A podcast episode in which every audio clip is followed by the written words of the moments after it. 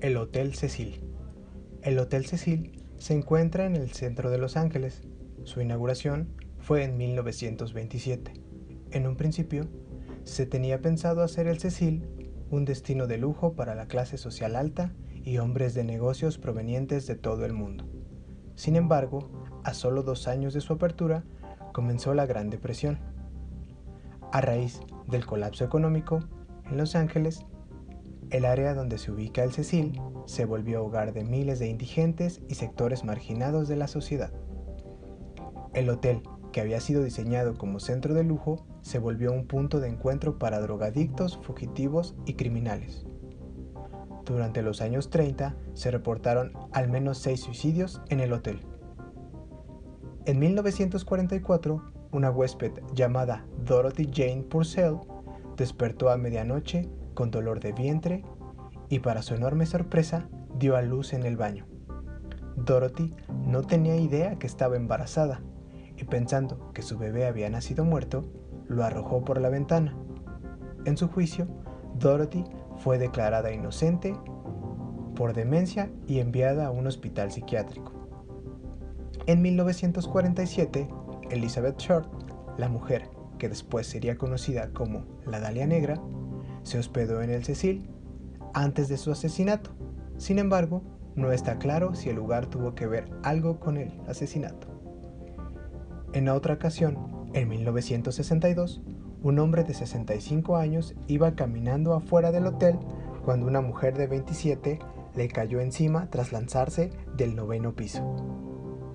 En 1964, en una de sus habitaciones, se cometió el asesinato de una operadora de telefonía, donde no hubo ni un solo testigo y nadie vio nada, y el caso sigue aún sin resolver.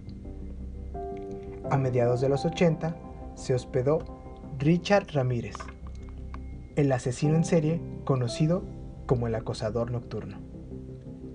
En esa época, el criminal solo pudo alejarse ahí a cambio de solo 14 dólares por noche, permaneciendo en el Cecil un año en el cual cometió 14 brutales asesinatos. Para otros huéspedes y administradores, su comportamiento no tenía nada de extraño, pues no era raro encontrar cuerpos sin vida en los alrededores de la propiedad o hasta en el interior. Ramírez fue detenido en 1985 y condenado en 1989. En 1991 se hospedó otro asesino serial, el austriaco Jack Underwood. Se dice que lo hizo por la conexión que existía entre el Hotel Cecil y Ramírez, pero eso solo es un rumor. En febrero de 2013, el cuerpo sin vida de Elisa Lam, un estudiante canadiense, fue hallado en uno de los tanques de agua de la azotea del Hotel Cecil.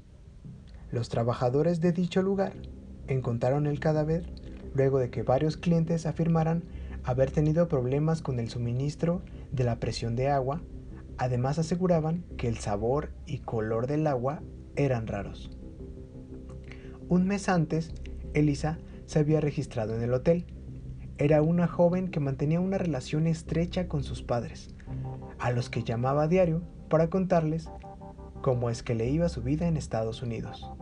Sin embargo, un día estos no recibieron la llamada y temieron lo peor. Luego de ser puesta la denuncia de la desaparición, un material audiovisual que apareció dejó más dudas que respuestas. En el video del hotel se ve a Lam con un comportamiento extraño. Ella entraba y salía del ascensor sin lógica alguna y como si se escondiera también se le ve apretando los botones del elevador sin mayor sentido. Luce alterada y gesticula con alguien que parece estar cerca.